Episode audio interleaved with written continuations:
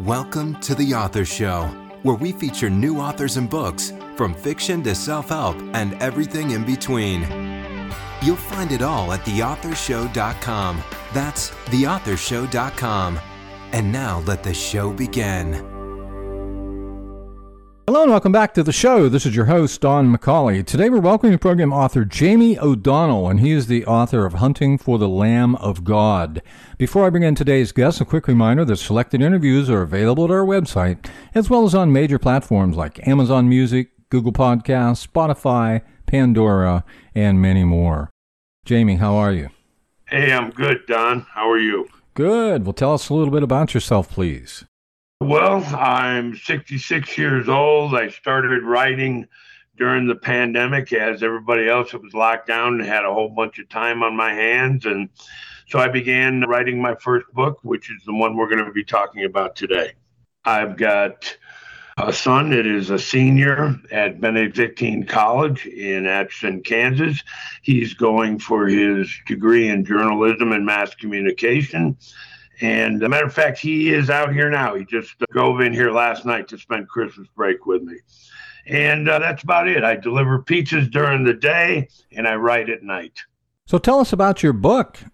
Well, let me tell you about it. After years of crippling sanctions, Iran and North Korea collaborate together and they construct three nuclear warheads and then they place them on container ships and they're parked off the east and west coast of the United States, which are then launched 200 miles above America into the thermosphere and they explode simultaneously. This creates a super EMP, which is an electromagnetic pulse, in a second. This EMP throws America back to the early 1800s when we had no electricity. It fries everything. That means no cars, planes, boats, television, phones, internet, radio, even running water. No police or fire engines or ambulances are coming to our rescue. We're on our own. The book tracks the footsteps of two families that live across the street from each other in a suburb south of Denver, Colorado. They join forces to navigate this dystopian nightmare that they find themselves in, eventually fighting off packs of neighbors that have run out of food and turned to cannibalism. Now, who did you write your book for specifically? Who's your target audience here?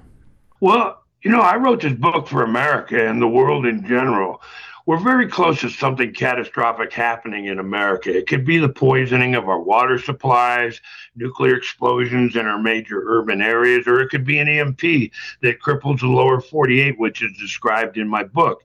If you think about it, an EMP is the perfect weapon because it doesn't destroy the land, it leaves our natural resources intact what are the things another country will, would want of ours?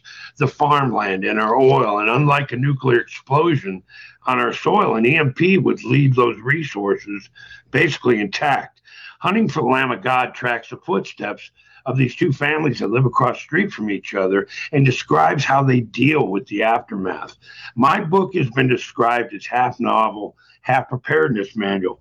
My book will get those who read it thinking about what they would do if they found themselves in the same situation and they'd ask themselves if they're prepared. Do they have enough non perishable food? How much water do they have stored? Or how would they travel? Are they armed and prepared to defend themselves? What medicines do they have? These are all areas the vast majority of the public is woefully unprepared for. My book will get them thinking. So, could you say there's any type of central message or perhaps underlying theme that you would say runs throughout your book? Yeah, most definitely. The message is about hope and faith in God. In my book, it is the protagonist's hope and faith that gets them through from one day to the next because without God, Don, there's no point in anything really. So, if you had to choose, what would you say is the single most important idea you're sharing in your book that's really going to add value to the reader's life? One of the families in the book are preppers, and they adopt the family across the street from them. They've been preparing for a day such as this, and they've got long time supplies of food, water, and the essentials. The book describes the importance of being prepared for an emergency. Peace of mind is something you know, we all search for in our lives. Being prepared for the unexpected adds to that peace of mind. We're all desperate. We all pretty much desperately want and need. You know, basically, this book could save their lives. So, if you were asked to compare your book with anything else out there we might already be familiar with, what would that be and why? Well, that book would have to be a book called One Second After. It was written by a guy named Dr. William Forstchen. America's hit with an EMP, and the book describes the aftermath in a little mountain town in North Carolina. But that's where the comparison ends. Unlike a small town where everybody knows each other, my book takes place in a major urban area with millions of people. The circumstances would be much different with, you know, packs of starving people looking to take what they need from the weak there'd be no game to hunt, and supermarkets would pretty much be depleted of food and water within a week. Some actually will hunt humans for food. Now, best-selling author Jack Cashill wrote the foreword to your book. How did that come about? Well, that's an interesting story. I had read a lot about Jack and in the conservative circles. And one day I contacted him on Facebook and we became friends. I asked him if I could send him my book to read and I wanted to get some feedback from him. Well, he really liked it. So I asked him to write the foreword to it and he agreed. I've since re edited the book and I added his foreword to it. So, other than Hunting for the Lamb of God, what other books have you published? I published two others. I published Meth War Lost in Felony Flats, which is a fictional account of the great methamphetamine war of 1993 in the San Bernardino Valley between the independent meth cooks and the satanic underground, incorporating every myth, rumor, and half truth I'd ever heard while being homeless and addicted out there. I've also just recently published a sequel to Hunting for the Lamb of God, and that's titled Living for the Lamb of God. So, what can you tell us about the sequel? Well, Living for the Lamb of God picks up right where Hunting for the Lamb of God leaves off and continues to follow the footsteps of the two protagonist families, which are the Jenkins and Price families. At the end of Hunting for the Lamb of God, the settlement where the two families join up with other like minded people is discovered by a roaming pack of cannibals. So they have to find a way to move everyone to someplace safer, and they do that figuring out a means of transportation and a place they can go to and thrive. And what else are you working on? I've just finished a book. It's, it's titled Epiphany. It's a story of an old man who walks out of a diner in the middle of nowhere in the Nevada desert and he saves a young woman from being beaten. He rescues her and her three year old son, and she's on the run from her psychotic husband in California. The old man offers her a job taking care of his home in Virginia in exchange for room and board for her and her son, plus a, a small stipend, and she accepts his offer. What neither her nor the old man knows is that her husband has been tracking her across the country to kill both her and her son. So, where does your inspiration come from? Where do you get your ideas? Well, I write about things I know about and have experience in. There's an awful lot of research that goes into my writing, but there's also a rudimentary knowledge of the subject matter, if not firsthand experience. I came from a very dysfunctional family and started using drugs at a pretty early age. I was a methamphetamine junkie from the age of 13 until I got clean at 45 years old. I've been homeless and I've eaten out of garbage cans and I've seen the horrors of the world. So I have a lot of varied life experiences to draw from. So, did this environment or upbringing play any major role in your writing? Absolutely. As I mentioned earlier, I was a homeless meth addict in Fontana, California, and my experiences played a major role in writing Meth War. I know about addiction and I know about suffering. I know what it feels like to be invisible.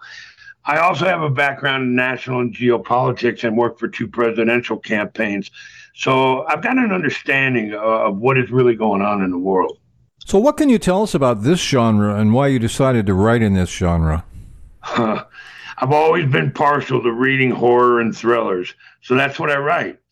I also like to write about the human condition, the human experience, and you know how people react to uncertain things that happen since what I've seen most in the world is horrific, that's pretty much what I write about. So, what's been your most rewarding experience since publishing your book? The things I hear most from my audience is how my books have changed the way that they see the world and how they've changed the way that they think about things. They also like that I convey my love for Christ in my writing. I hear those things all the time, and I love hearing them. So, how would you describe your writing style? Well, I'm a big fan of Stephen King and John Steinbeck. They're both total opposites opposites of each other, obviously, and I suppose I draw from both of them. I've been compared to Stephen King more than once, but I'd like to think my style is pretty much my own. Now, your characters, are they pure fiction or do you draw from people you know in real life? I very rarely write pure fictional characters.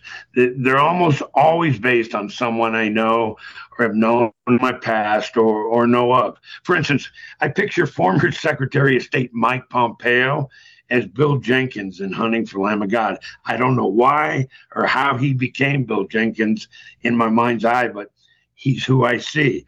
Another example would be the opening chapter of Meth War, where there's a dead body in the Santa Ana riverbed. I see that person as a as a childhood friend of mine, somebody I grew up with in my late teenage years. So, if you had to choose, would you say you're more of a character artist or more a plot driven writer?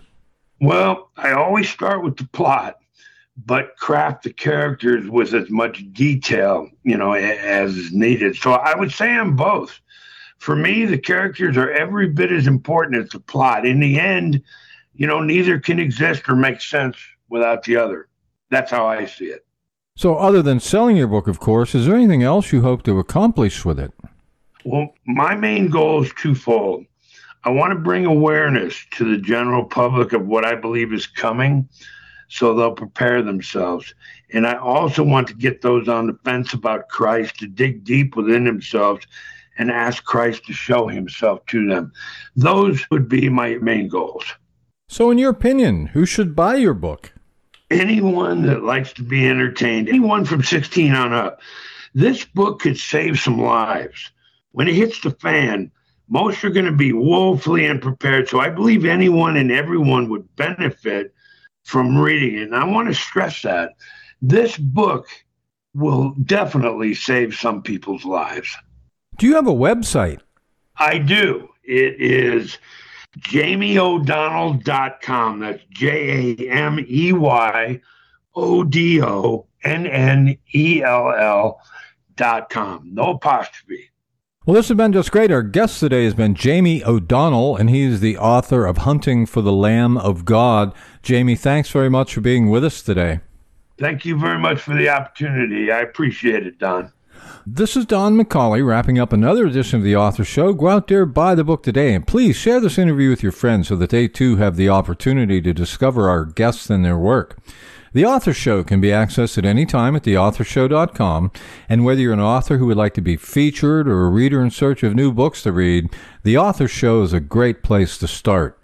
Check us daily as we continue to introduce wonderful authors of very interesting books on The Author Show. Thanks for listening to The Author Show. Find out more about authors and their work at theauthorshow.com. Theauthorshow.com. Tune in next time to another great author on The Author Show.